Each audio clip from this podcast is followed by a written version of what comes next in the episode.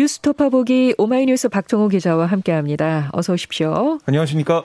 윤석열 정부의 인수위원장에 안철수 국민의당 대표가 임명됐죠. 네, 윤 당선인은 일 잘하는 정부, 능력 있는 정부로 국민 통합을 이루겠다면서 인수위원장의 안철수 국민의당 대표, 부위원장의 권영세 국민의힘 의원, 또 기획위원장의 원희룡 전 제주이사를 임명했습니다. 아, 인수위는 크게 7개 분과 1개 위원회, 2개 특별위원으로 구성이 됩니다. 아, 이렇게 이제 비교적 좀 빠르게 인수위 구성을 하게 된 데는 이 윤 당선인과 안 대표 간의 초반 국정 운영 동력 확보를 위해서 인수위 관, 인수위 단계에서부터 갈등을 빚어서는 안 된다는 공감대가 형성이 됐기 때문이다라고 풀이가 되고요. 네. 이제 불과 3개월 뒤 지방선거가 치러질 예정인데다가 대선 결과가 역대 최소 표 차이로 기록한 신승이었던 점을 양측 모두 의식한 결과다. 이렇게 해석이 됩니다. 네. 어, 윤 당선인은 앞으로 지역 할당이나 여성을 특정 비율 이상 채우는 할당제를 적용하지 않겠다고 밝혔습니다. 네, 그렇습니다. 어, 여가부는 또 거듭 폐지 방침을 밝혔죠.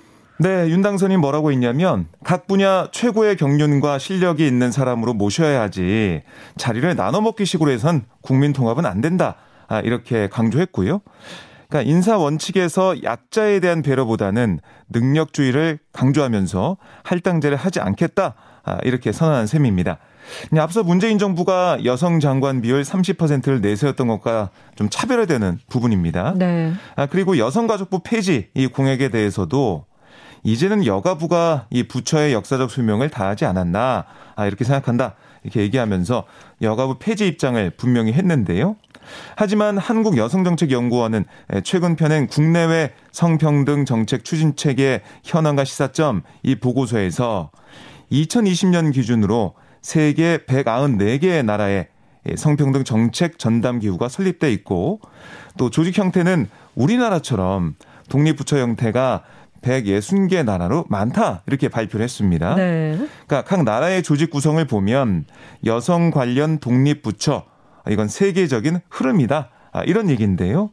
여성계에서는 여가부가 폐지될 경우 이 성평등 정책이 후퇴할 우려가 있다. 이렇게 계속 반발을 하고 있습니다.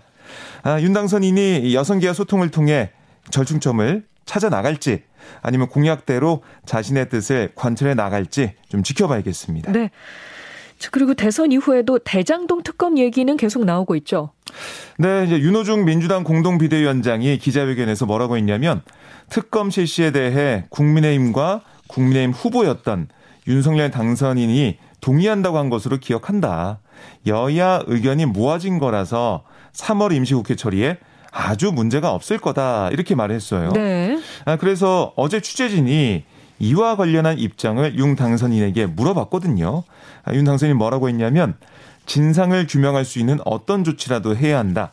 아, 작년부터 늘 주장이었다. 아, 이렇게 말을 했습니다. 뭐 들어보면 직접 특검을 언급하진 않았지만 특검이든 뭐든 뭐 진상만 밝히면 저희는 대찬성이다. 이렇게 말한 바 있는 만큼 사실상 동의를 표한 것으로 해석이 됩니다. 네. 그런데 특검을 도입하려면 여야가 구체적으로 뭘 수사를 해야 할지, 네. 어, 그리고 수사 범위는 또 어느 정도까지 해야 할지 이런 것들을 함께 정해야 되잖아요. 그렇습니다. 이 부분이 좀 걸리는 부분이죠. 네. 그러니까 당장은 합의가 쉽지 않아 보입니다. 말씀하신 것처럼 우선 수사 범위를 보면 민주당은 대장동 개발 비리 사건에 단초를 제공했다라고 보고 있는 윤당선인의 부산저축은행 불법 대출과 부실 수사 의혹 이걸 포함해야 한다라고 주장하고 있지만 네. 국민의힘은 이재명 전 후보 등을 포함한 윗선 의혹에 집중해야 한다. 아, 이런 뭐 기본적인 입장이거든요. 네네. 네. 여야 셈법도 다른데요.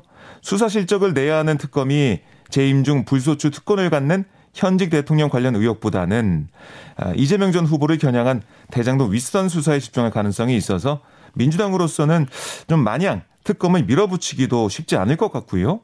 국민의힘 입장에서는 굳이 특검을 하기보다는 정부 출범 이후에 윤석열 당선인이 새로 인사를 통해 개편할 수 있는 검찰에 진상 규명을 맡기는 편이 더 효율적이다. 이런 계산을 할 수가 있습니다. 네. 우선 양당은 여론의 추이를 좀 볼 텐데요. 어, 특검 문제 이런 여야의 속사정이 있어서요. 신중하게 협의해 나갈 것으로 예상이 됩니다. 네, 네. 어떻게 진행이 될지 좀 궁금해집니다. 예. 네. 민주당은 대선 패배를 수습하기 위해 비상대책위원회를 꾸렸습니다. 어, 이 비상대책위원회에 청년과 여성 비대위원이 눈길을 끄네요. 네, 이제 공동 비대위원장인 윤호중 원내대표를 포함해 전체 8명 가운데 박지현 공동 비대위원장, 또 이소영 위원, 또 권지웅, 김태진 비대위원 등 4명이 20대, 30대였고요. 아, 그리고 최이배 전 의원이 40대, 조홍천 전 의원과 배재정 전 의원이 50대였습니다. 윤호중 원내대표도 50대예요.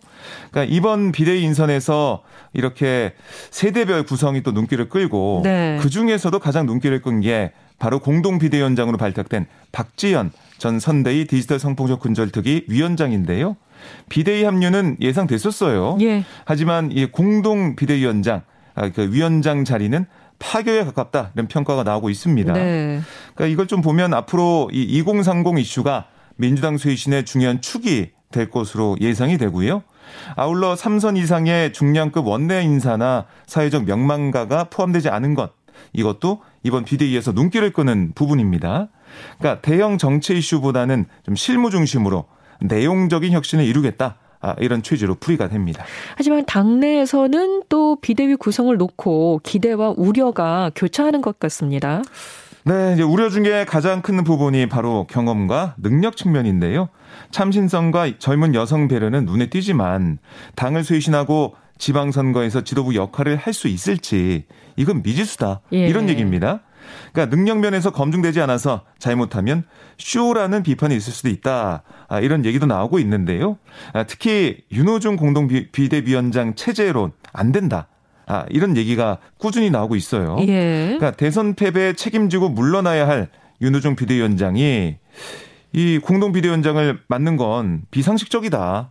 아, 지방선거를 미리 포기한 것과 다름없다. 이런 주장까지 나오고 있습니다. 예. 그래서 해결책 여러 가지가 나오고 있는데 그 중에 하나가 이재명 전 후보의 조기 등판론. 이것도 일각에서 거론하고 있어요. 하지만 지방선거에서 패배할 경우 뭐 이전 후보 본인에게 타격이 될 거란 뭐 그런 면에서 부정적 의견도 많습니다. 네. 아, 무엇보다 조만간 지방선거 공천 작업에 들어가야 하는 상황에서 비대위 출범을 지연시키는 게 맞지 않다. 우선 이렇게 좀 가야 된다. 이런 반론 때문에 일단 비대위는 출발할 것으로 예상이 됩니다. 네.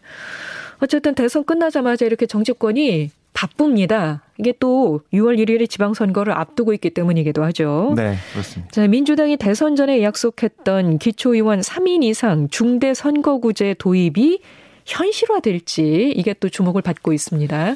네, 국회 정치개혁특별위원회가 이번 주부터 시도별 광역의원 정수 확정 작업에 들어갔는데요. 현행 공직선거 대부분은 최다 득표를 한 후보자 한 명만 선출하는 소선거구제예요. 하지만 기초의원 선거의 경우에는 득표수에 따라 2명에서 4명 아, 이렇게 당선자를 선출하는 중선거구제입니다. 하지만 기초의원 선거구를 획정하는 각 지역 광역의회에서 이 3, 4인 선거구를 2인 선거구로 쪼개는 방식으로 뭐 사실상 제3정당의 의회 진입을 차단하는 일이 좀 비일비재했거든요. 그랬었죠. 그래서 예. 기초의원 3인 이상 중대선거구 도입 법안이 국회를 통과하면 이런 쪼개기 관행이 해소되는 동시에 거대 양당 외에도 뭐 정의당이나 국민의당 같은 제3정당이 그 기초에 입성할 수 있을 기회가 넓어진다. 네. 이런 얘기를 한 겁니다. 네. 아, 물론 이제 국민의힘과 국민의당은 합당할 예정이다라고 얘기하고 있죠. 어쨌든 민주당은 대선 기간 이재명 후보의 제안과 의원총회 당론 채택을 이어가면서 진정성을 강조해 왔는데요. 우선 민주당은 비록 대선에 패배했지만 선거 기간 띄운 정치 개혁안을 최대한 이행하겠다. 이런 의지를 다지고 있습니다. 네. 아, 정치 쇄신 이미지를 잔뜩 부각해 놓고 뭐 이제 와서 제대로 이행하지 않으면 뭐 이거는 뭐 국민으로부터 비판을 받겠죠. 어, 아울러 정치적 입지가 아, 좁아질 수밖에 없는 만큼 민주당으로서는 이거는 약속했기 때문에 실천할 수밖에 없다. 아, 이런 실천 외에 선택의 여지가 없다라고 보고 있는 겁니다. 그러면은 국민의힘은 어떻습니까? 어떤 입장 보이고 있어요? 국민의힘은 우선 여전히 민주당의 저의를 의심하는 분위기예요. 그러니까 당초 민주당이 대선 국면에서 소수 정당인 정의당과 국민의당을 자신들 진영으로 끌어들이기 위해서 급하게 꺼내든 방안이다. 그러니까 정치적 의도가 있는 거다. 이런 생각을 하고 있는 겁니다. 하지만 국민의힘 내에서도 어, 민주당의 정치개혁 입장과 별개로 중대선거구제 도입에 찬성하는 의원들도 일부 있는 걸로 알려지고 있거든요. 예. 국민의힘은 민주당의 본심부터 확인해 보겠다. 아, 이런 입장인데 아, 과연 민주당이 대선 전에 이 정치개혁의 과제로 꼽았던 이 기초의원 3인 이상 중대선거구제 도입을 해낼지 국민의힘은 어떤 입장을 취할지 이번 주 여야의 논의를 지켜봐야 할 것 같습니다. 네. 자, 대장동 개발 사업에 도움을 주고 아들을 통해 50억 원의 뇌물을 챙긴 혐의를 받고 있는 어, 곽상도 전 의원 첫 재판이 이번 주에 열리게 되죠. 네, 서울중앙지법은 이번 주 목요일 17일 오전에 곽 전 의원에 대한 첫 공판 준비 기일을 진행하는데요. 이 공판 준비 기일은 공수 사실에 대한 피고인의 입장을 확인하고 향후 증거 조사 계획을 논의하는 절차예요. 그러니까 곽 전 의원은 2015년 대장동 개발 사업에 참여한 화천대유가 하나은행과 컨소시엄을 꾸리는데 도움을 주고 그 대가로 화천대유에서 근무한 아들 병채 씨를 통해 퇴직금 등의 명목으로 지난해 4월 말 50억 원을 받은 혐의를 받고 있고요. 네. 곽전 의원은 2016년 3, 4월쯤 제 20대 총선 아, 그 중간에 아, 그 기간에 남 변호사부터 불법 정치자금 5천만 원 수수한 혐의도 받고 있습니다. 네. 곽전 의원은 윤석열 후보가 대통령에 당선된 날 옥중 입장문을 통해 이번 대선이 끝나 정권 교체로 된 이상 홀가분하게 법정에서 무죄 투쟁을 하고자 한다 이렇게 밝힌 바 있는데요. 이 뭐 국민의 힘과 윤석열 당선인에게 시그널 보낸 게 아니냐 뭐 이런 해석도 나오기도 했었습니다. 어쨌든 곽 전 의원과 검찰의 입장이 팽팽히 맞서고 있어서요. 치열한 법정 공방이 예상되고요. 또 검찰은 박영수 전 특별검사와 권순일 전 대법관 등 이 50억 클럽으로 지목된 인사들에 대한 수사를 이어가는 상황이라 이것도 뭐 향후 수사 결과도 지켜봐야겠습니다. 네. 지금까지 오마이뉴스 박정호 기자 잘 들었습니다. 고맙습니다. 고맙습니다.